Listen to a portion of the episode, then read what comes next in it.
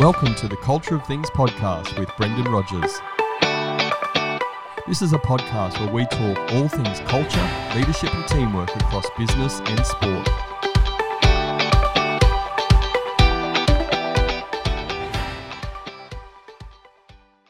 Hello, everybody. I'm Brendan Rogers, the host of the Culture of Things podcast, and this is episode 21. Today I'm talking with Elizabeth Houghton. Elizabeth is a seasoned HR professional with broad industry experience across FMCG, fast moving consumer goods, manufacturing, professional services, information technology, engineering, motorsport, and financial services. Her expertise in the HR leadership space stretches across coaching, leadership development, recruitment and selection, succession planning, and people management.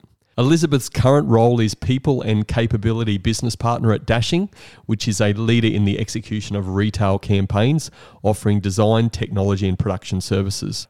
Her greatest satisfaction comes from inspiring people to think differently and to capitalize on the evolving world of work. The focus of our conversation today is building organizational culture. Elizabeth, welcome to the Culture Things podcast. Thank you for having me, Brendan. It's really nice to be here today. We were joking just before we've hit the record button that you and I have just been chatting at the desk here for about an hour and a half. We probably should have hit record much earlier, right? Yeah, definitely. It was really good stuff that we were saying. we covered all other elements of stuff. Now we're going to focus on some stuff that, you know, around organizational culture and building organizational culture. You're actually into a bit more stuff than what I've, I've shared in the introduction. How about you tell us a bit about that and tell us what's taken you into this area of passion of yours in this human resources area? Yeah, so I'll start at the beginning really of how I ended up in HR. There was no real grand plan to work in HR. I was like most 17 year olds filling out applications to go to uni, not really knowing what to do. And for me, when you don't know what to do, you study general business because it's just so open for opportunity going forwards. Well, that was my view when I was 17.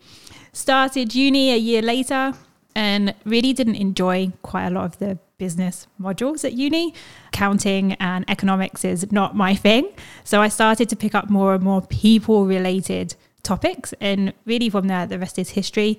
I went through university for six years studying HR and came out as a HR specialist. I'm very much a generalist, so I don't specialize in any set area in HR, which lots of people do do, but it wasn't for me. I like a lot of variety in my life, so I didn't want to specialize. And that just started me on my journey. Along the way, I have worked for so many different businesses. And with that, you get a real variety of different organizations. The way people do things is different in every single industry, but also every single organization. And I was really lucky to start my journey in recruitment for a very large bank in the UK. And after about six months of just doing recruitment, although it's a really exciting part of the HR landscape and is probably it's the first point, it's the first interaction someone has with a business. So it's really important to get it right. But interviewing people day in and day out was not something I enjoyed doing. Um, interviewing people every now and then is great, but I wanted more variety. So I was then lucky enough to find a role in a privately owned business. And with the business being quite small, it meant as a junior HR person, I got exposure to absolutely everything, which propelled me along my career and has led to where I am today. And throughout my career, I've, there's certain things about HR I really enjoy, there's certain things I really don't enjoy, and you take the good and the bad with any profession. But my real focus on what I love doing is asking why, questioning the status quo, and being in conversations where you're pushing people to question why are they doing something the way they're doing it? Why have they always done it like that? Is it still working or did it ever really work? And what support do we need? And what type of business do we want to be? And with that, what type of culture do you want to have? We always like to get into the nitty gritty side. So you said there's some things you don't like about HR. How about you tell us what they are? I really do not enjoy the firing side of HR. I like to think most organizations, when they fire people, do it with as much dignity and humility as possible. But it's never an easy conversation. I've been in HR for over a decade, and my husband jokes that I've probably fired more people than he's ever worked with, which isn't a nice thing to be known for, but it is part of the role in HR and trying to do that in a way that you can say hand on heart after the conversation as a business, as a HR person, you've done everything you can to support that person, to ensure that person can be successful. That's how I've managed to get through it. That's how I've managed to ensure it doesn't impact me negatively because that's a really hard conversation. You're messing up someone's life, you're taking away their livelihood. And no one goes to work with the intention to do a bad job. No one wants to go and not be good at what they do. But then as a business, sometimes you haven't recruited right or something's happened along the way and there's been this disengagement or misalignment between that person and the business and what's required. So you you don't always have a choice but to go down that route. Like we don't always get it right. Um, we don't always get recruitment right. We don't always get cultural alignment right. And having to have that conversation with someone saying, we're just not the right business for you. It's not the right fit. But yeah, I don't enjoy that side of it. I don't enjoy any of the stuff with trade unions. In the UK, we don't really have them. So for me, coming here and find coming to Australia and seeing that unions still have quite a lot of power and can dictate or try to dictate how organizations do things, I found really, really interesting. Like it adds this other layer of complexity. But my experience, unfortunately, has been that union delegates behave in a way that I would never behave in. They have conversations in a way and a tone that I would never do. So it's always it's so you're going into battle straight away. There's not an open conversation across the table just between two people. So I don't enjoy that side of it. They're probably the main areas of my role I don't enjoy. I really enjoy organizational development, structure, working with people, understanding the career paths they want to go on, and putting in place processes to support leaders to lead their teams well and on an individual basis instead of like this cookie cutter, everyone has to be the same. And that's certainly the area we're going to dive into around organizational culture. But even before we get into the nitty gritty of that, COVID, we're still in this situation, and you've been impacted by COVID, even though you know you're a HR specialist. Can you just share a little bit about your experiences and how COVID has impacted you personally? Yeah, of course I can. So, COVID has been really difficult, I think, for everyone. There's not a single person in the world, I think, who can say that hasn't impacted them. It might not be that they lost their job, it could be that they can't go and get their favorite coffee anymore, or they can't hang out at the local park, whatever it may be. Everyone has been impacted in some way. For me, I went through the challenge of supporting a business going through downsizing quite quickly, right sizing for the economy and the climate that we were in. And it also impacted me as well. Like my hours were cut back dramatically, and I found myself having to find another way to pay my bills. Mortgage doesn't stop just because COVID is here.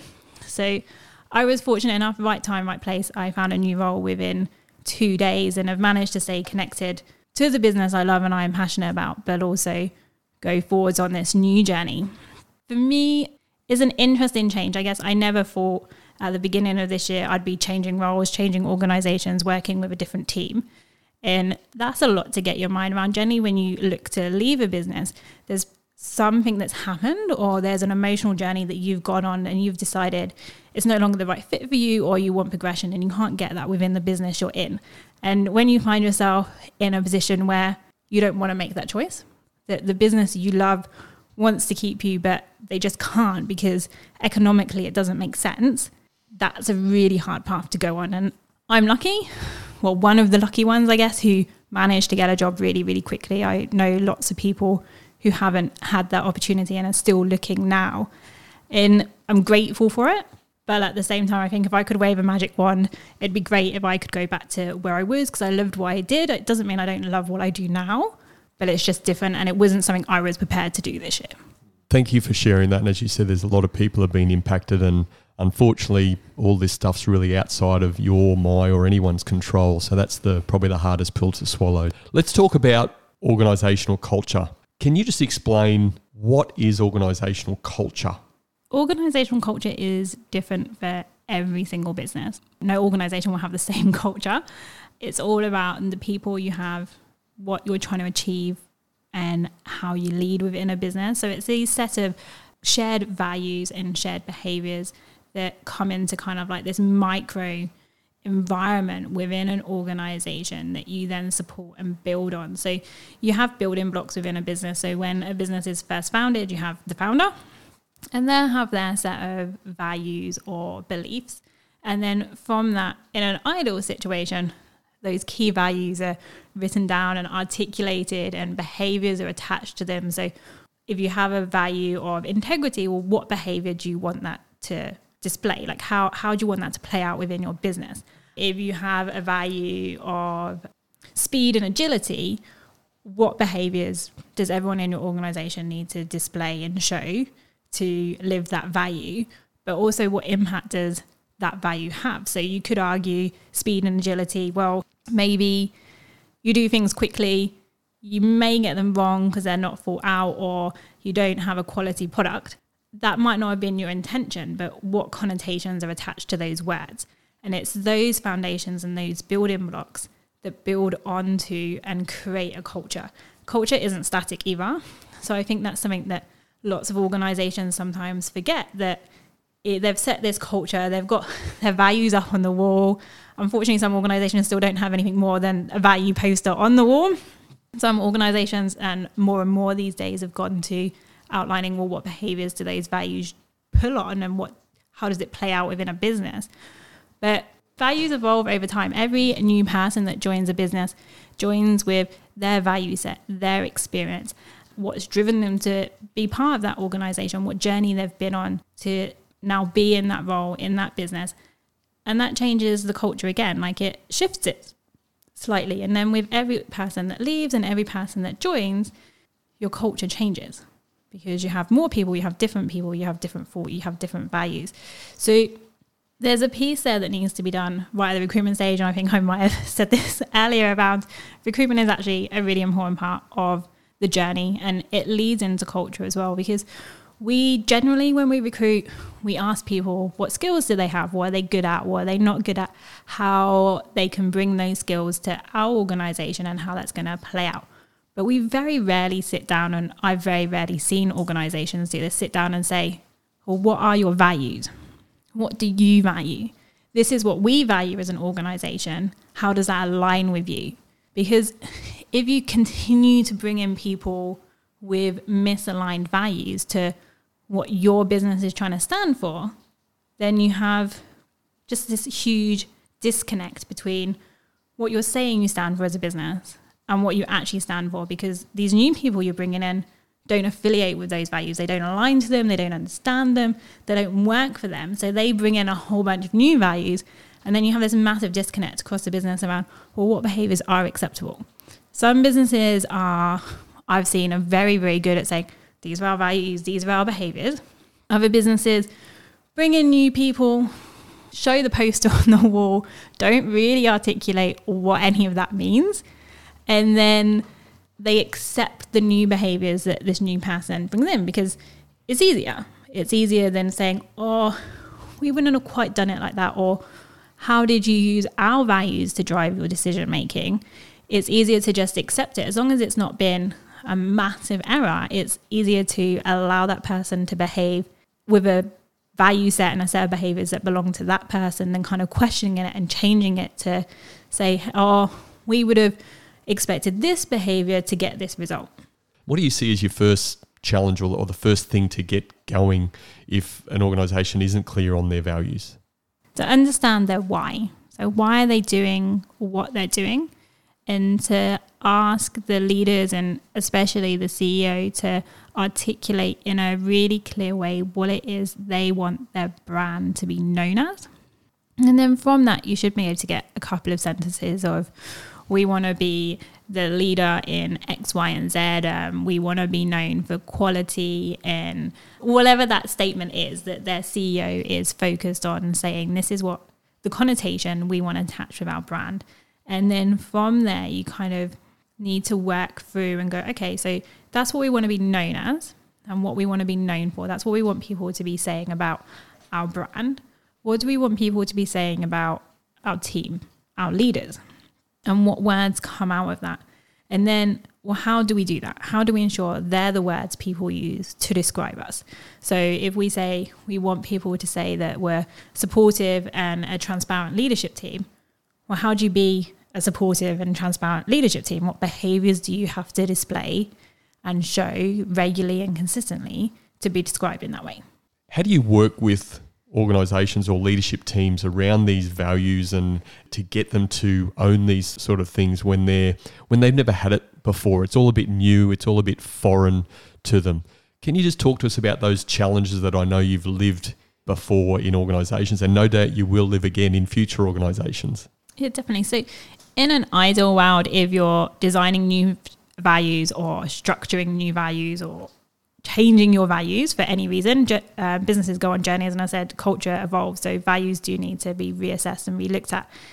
In an ideal world, before you get to that point of pressing go and starting to articulate them to the wider business, the whole leadership team should be aligned and brought into them.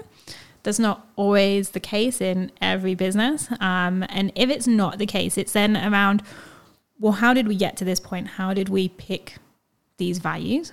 It should never be something that's done in isolation. It shouldn't be a HR person saying, These are great values, let's use these. It should be a collaboration, it should be a conversation. So you bring people on the journey. And from my experience as the HR person, it's important to guide that journey.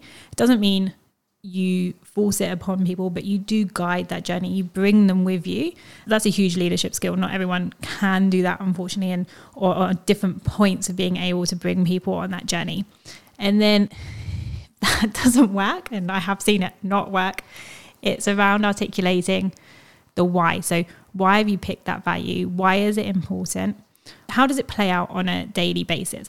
And I think that how does it play out is probably one of the most important conversations to have because if you want to reduce policies and documentation and step by step guides that we've all seen in the HR space, looking at how your values play out on a day to day basis and being able to clearly articulate, well, we have this value, we connect all of these behaviors to this value, which means that gives you the context in how you should behave and how you should make decisions.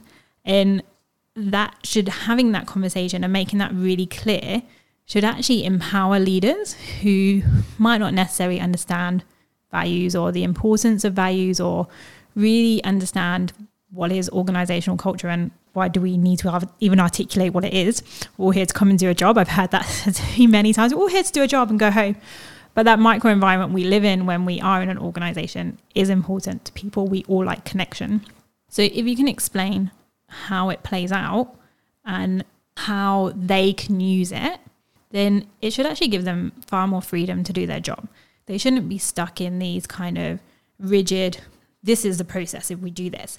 It should be more around this open conversation of, oh, so we have this value, this is the behavior we're supposed to display, or these are the behaviors we're supposed to display. There shouldn't be this reliance on a detailed policy. People should just know, okay, so we've decided we're open, honest, and we deliver quality products. So you've got a, just say we've got a team member that you need to have a conversation with you're not too happy about their performance. Well, how do you do that? Well, you've said that one of your values is being open and honest. So you have an open and honest conversation. And you don't need to write that down. You shouldn't have to document, oh, okay, how do I now go and talk to this person? There will be enough context behind it to enable someone to have that conversation and to have a conversation in a way that is human, open, and honest, and everyone walks away with the same meaning and the same understanding with that value set, how does that help or how should that help in the recruitment process specifically? So, when you interview people, you have all these data points. You know what your values are, you know what your behaviors are, you know how you make decisions, you know how that plays out within a few key people within your business. So, at the interview stage, it's around going, well, these are our company values. What are your top three values? Can you articulate to me what your top three values are? And very few of us, in my experience, really know what we stand for and what we believe in. We've gone through life and we've picked up these whole bunch of values from our parents, from school, from people around us. But we've probably never really sat down and thought, what do I value as an individual? What what is important to me? What are my core values? But that interview, if you want to bring people in to suit your culture, and this isn't around not having diversity, like values play out in different ways for everyone, but it is around the fundamentals, what you need, are the foundations within this person aligned to what you are trying to achieve for a business. And then asking those questions, understanding what where that person sits and understanding whether or not there is alignment or there's not alignment. And if there's not alignment, being brave enough to say, hey, actually, this business isn't for you. It doesn't mean you're not technically good at your job. You're probably phenomenal at your job. But this culture, we would be doing you a disservice if we brought you into it because there isn't an alignment from a value perspective and then supporting that candidate. Not all organizations do this, but maybe supporting that candidate and pointing them in the right direction around what organizations have you seen play out with their values and supporting them on their journey because candidate experience for me is really important and completely undervalued in the recruitment process. I'm sure many people listening to this have kind of got that automatic response. Thank you for your application. We'll get back to you in seven days if you're successful. And you're probably sat there as a candidate going, I spent three hours doing this application and I get an automated response. And that's kind of the same with interviews as well. I've also found that lots and lots of hiring managers now don't actually really like giving feedback. They like to send again the standard email response Thank you for coming to meet with us. You haven't been successful. But you're not helping that person. You're not setting that person up for success if you don't have an honest conversation. And if honesty is one of your values, it needs to play out in every interaction you have with people. What's the toughest thing for you around coaching leaders to be able to have those, what we can term as tough conversations because probably they're feeling like they need to have a conversation because they're seeing behavior that's not aligned with the values as opposed to behavior that is aligned to the values. How do you help them get over that barrier, I suppose? Understanding that if you don't have the conversation, you're actually setting that person up for failure. Because if you, as a leader, you're unhappy with someone's performance or unhappy with their decision making process, and you don't tell them that, they don't know that. They don't know that they've kind of strayed off the path a little bit and it hasn't not in a good way. Like we want people to stray off the path. We want people to question stuff. But when you have a firm culture that you're trying to manufacture effectively, which is what organizations do, if as a leader you don't say to an individual, hey, you know how you spoke to the receptionist this morning, that, that probably wasn't the way to go. From my observation, you came across as being rude or didn't acknowledge the receptionist, whatever it may be, if you don't have that conversation and that behavior in this individual plays out for the next week, two weeks, six months, it becomes accepted. That person thinks it's okay because no one said to them, hey, that's not how we do things around here. That's not what we do. And then eventually, what I've seen in these situations is managers or leaders leave it go because they're scared or don't know how to have the conversation in an effective way. And then it comes to six months later or a year later where they've absolutely had enough. They don't want to deal with it anymore and they just want this person gone. But this person's never been told they're doing anything wrong in a constructive way. So it's actually not that individual's fault.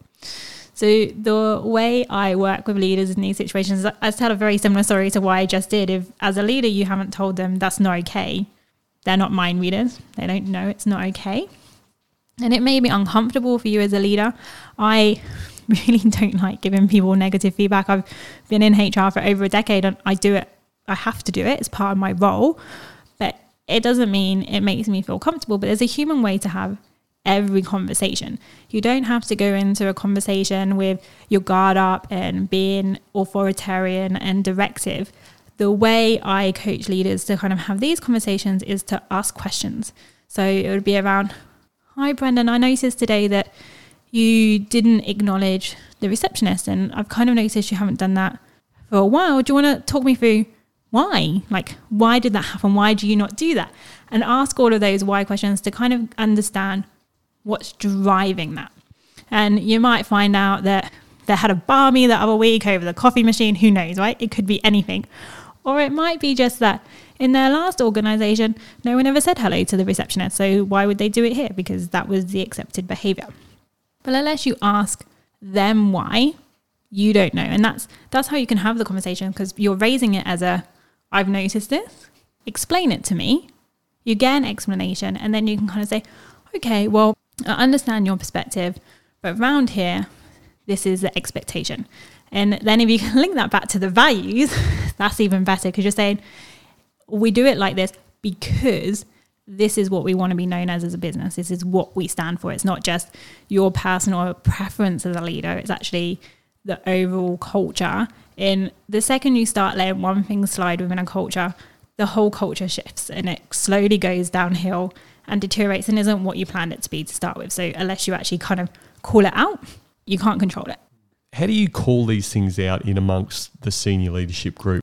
These leaders in an ideal world have all committed and signed up to the values of the business. And as a HR person, if you're seeing your leaders not display those values, it is your role, it is your duty, it is your accountability to call that out.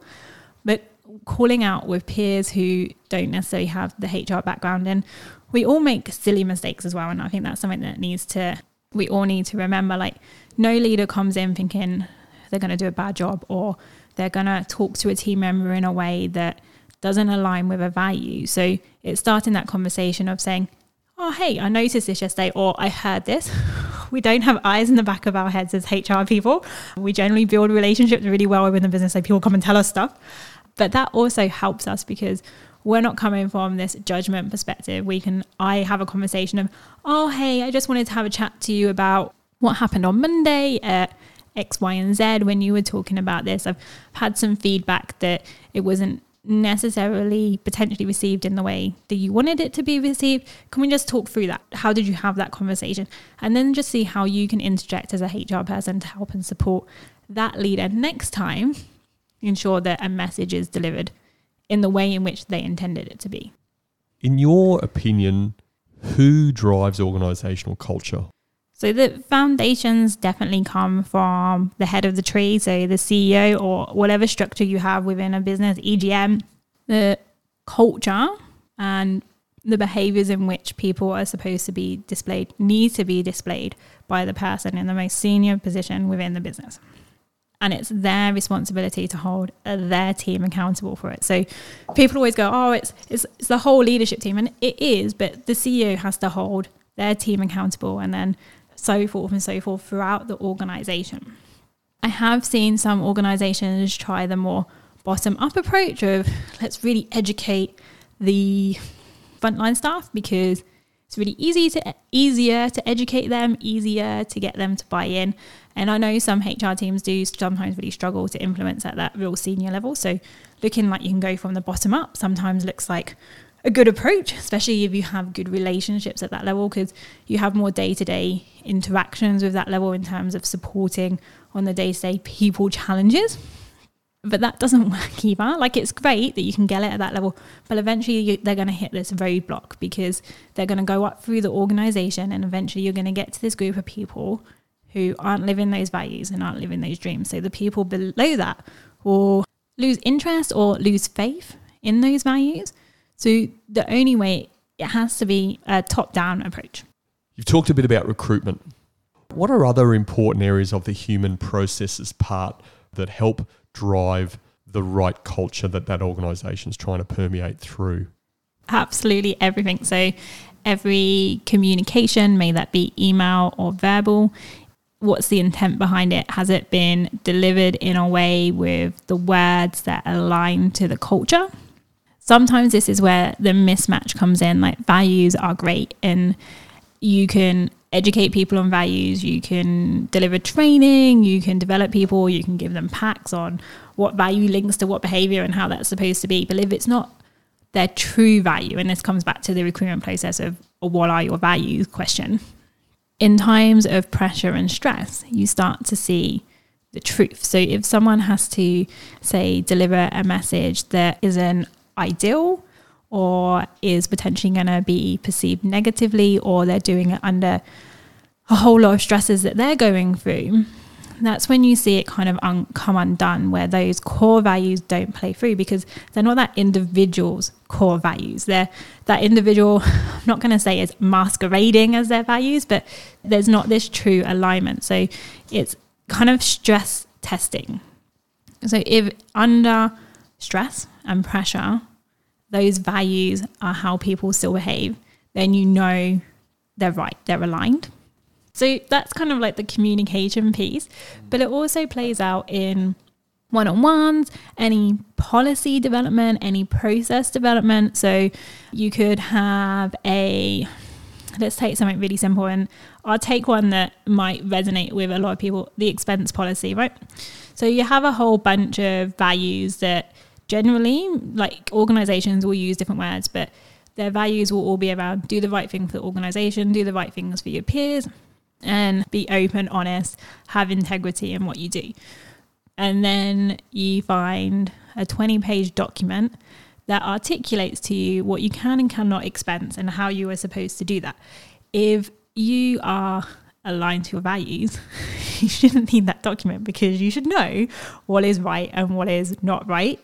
Can you buy yourself a home PC on your expenses or can you not? You shouldn't need that policy because you already understand what is acceptable behavior. So your values also leak should link into what documentation you have and yes, there is documentation that is required. There is a legal standard that is required. But if your values are so aligned to that document, that document shouldn't need to be referred to. It shouldn't be needed to be used because every decision you make is driven by those values. Where does policy sit properly in an organization?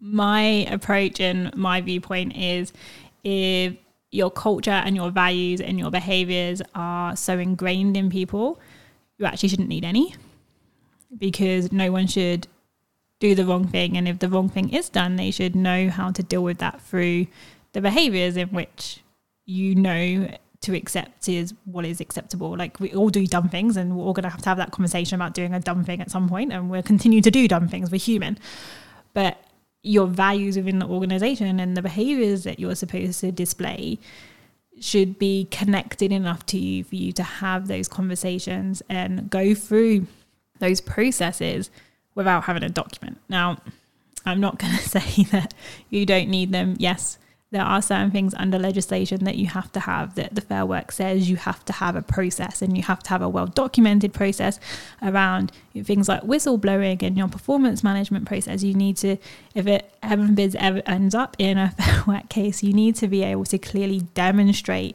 that you have a well documented process and you've followed that process. Now, that process doesn't have to be anything different than what the lawyers have written down in the Fair Work Act, but you do need to have it within your business. And I guess for me, that's the conflict that I have in my role as a HR professional. And if you're saying that you treat everyone with respect and integrity as one of your values, then it should never be pulled into question that you've done the wrong thing in someone's employment or that you didn't manage someone correctly because you've got this behavioral set that is how you're supposed to behave. But then on the legal side and lawyers make them feel a bit more comfortable as well, you actually do need to document it. It's almost like the legality and the compliance side of life and industries is sort of undermining the ability to build trust and transparency and authenticity and whatever core values are, but for organisations to really live core values and maybe not then have to spend so much time on things that are maybe not as value driven activity as what they would rather spend time on. Oh, definitely. HR as a profession has gone on this big journey, and we're not just a compliance function anymore. I think we were maybe 10, 20 years ago. That was the sole purpose. There was so much legislation that we were this massive compliance function where it was all about what processes, what policies were in place. And that journey is evolving and it's still evolving today. And every organization is on a different point in that journey where values and behaviors are being seen as more important. Sometimes the legislation and the compliance side really hinders that human element of leadership and the way you deal with situations because legislation is written in a way that kind of says we all wear exactly the same shoes. We all have exactly the same shoe side, and we don't. We're all individuals. We all need different things. We all need to be spoken to in different ways and have different allowances made for us to ensure that we can be productive and effective at our roles. Where the legislation isn't written like that, it's very black and white of you will do this, you won't do this. And it also doesn't take into account individual organizations either. It just kind of says everyone has to be treated the same and everyone is the same. And it might be the naive side of me, but I really don't feel that any organization sets out these days to mistreat team members.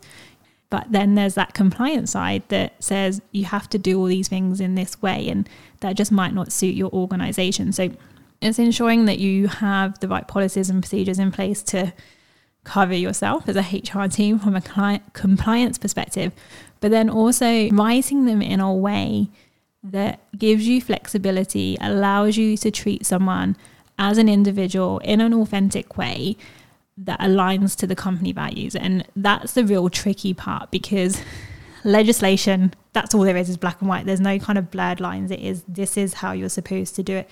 So, how do you take something that is so regimented and say, okay, so this is the base process, this is the absolute minimum we have to do as an organization we have these values, these behaviors, we have all of these unique, incredible individuals that work for us. How do we write a document that enables us to have flexibility to deal with certain situations? How do you go about trying to influence that? You know, you've got this perspective of what your role could be or should be. What do you do to influence and make that actually become a reality over these future years? Keep having the conversation. So keep asking why and be having the confidence to question the status quo. So all HR people, when you move around, you'll go into an organization and there'll be a whole bunch of policies. Ask why you have them. Ask are they fit for purpose? Ask well how does the value set of the organization lead into this? Like how how is that playing out in this policy document that we're holding everyone accountable to? Is it aligned or isn't it aligned? And just continuing to be brave enough to have those conversations. And it's also around questioning other HR people. I have a great deal of HR friends when you've been in the industry for a long time. As you all know, you kind of levitate to the same people who, you know, have the same industry experience as you.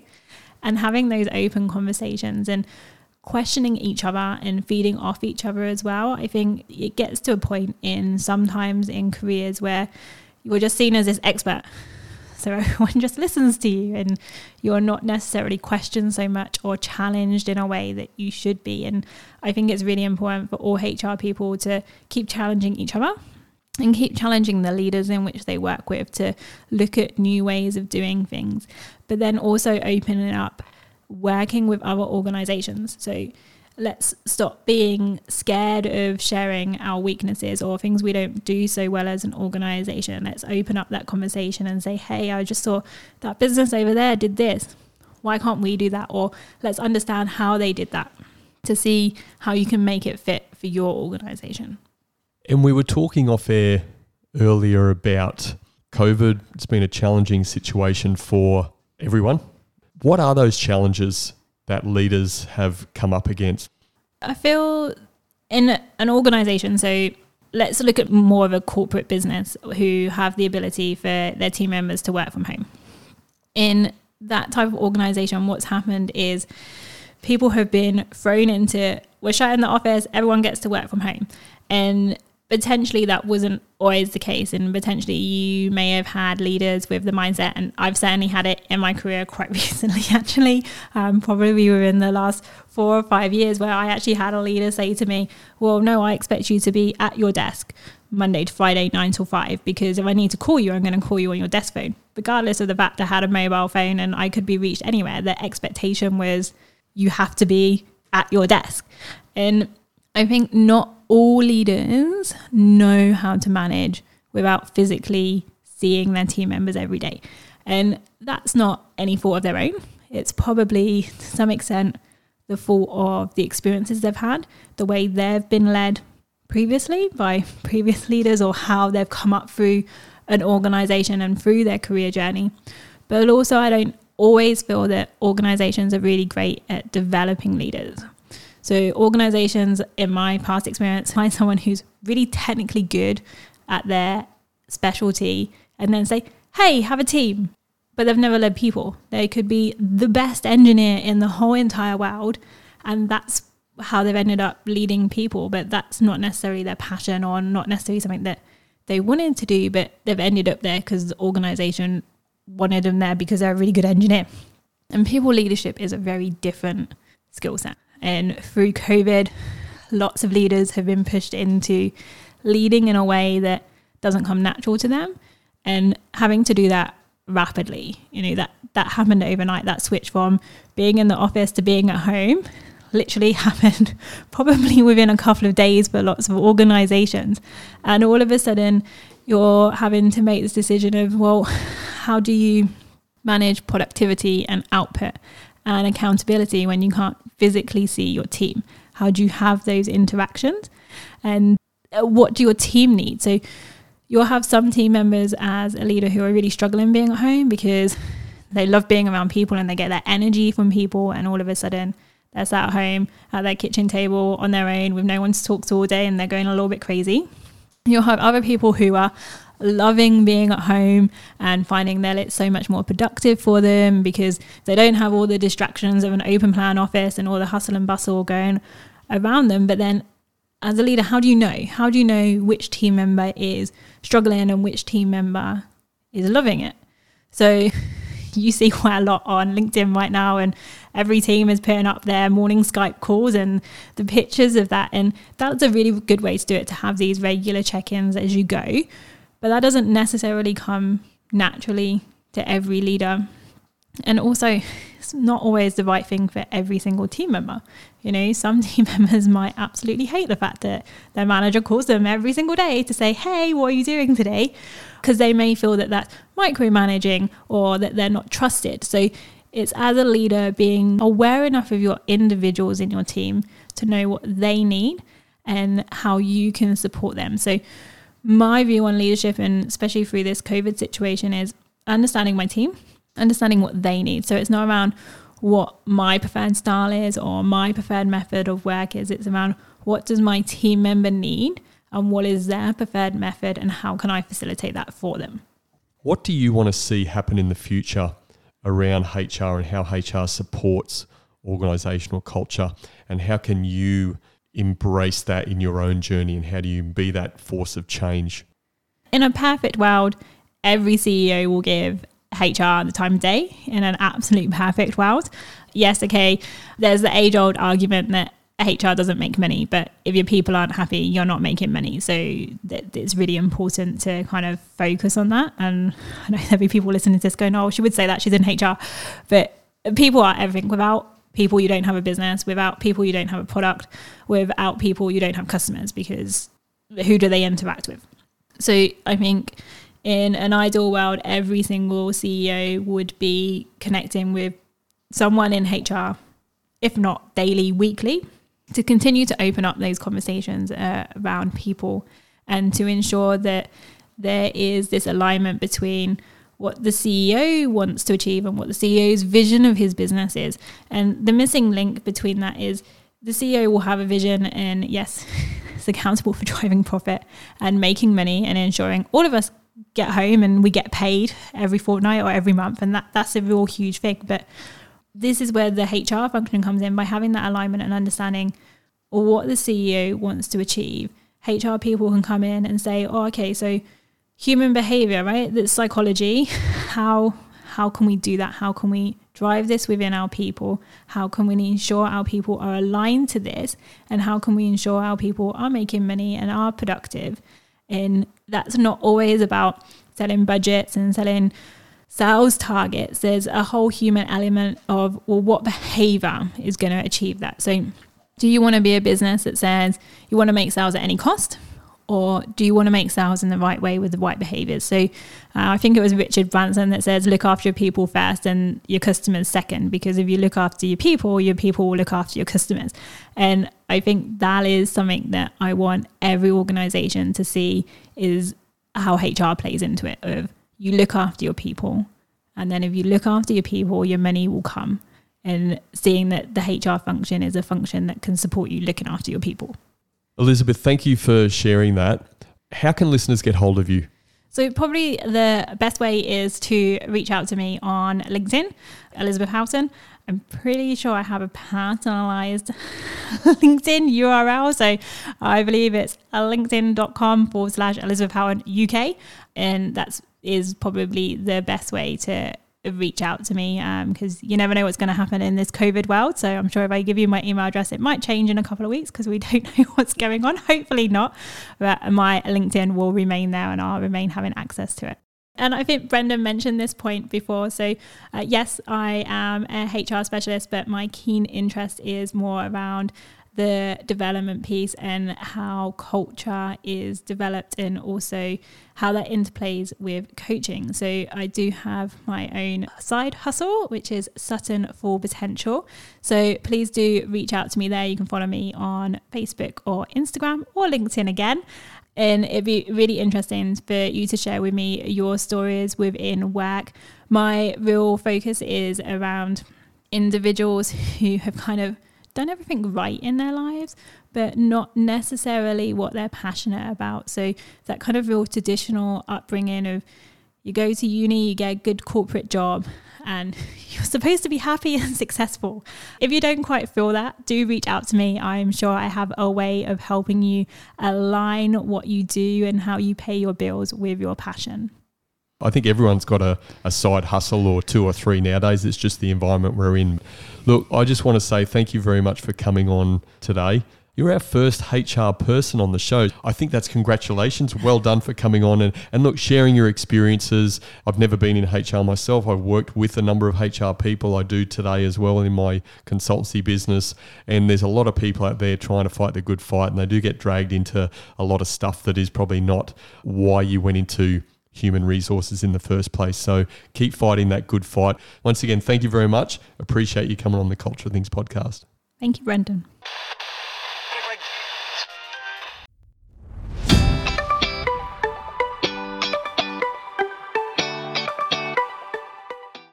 HR people are real people. They have the same feelings as you and I. I liken HR people in organisations somewhat to those in emergency services. They experience some good, but they also experience a lot of bad.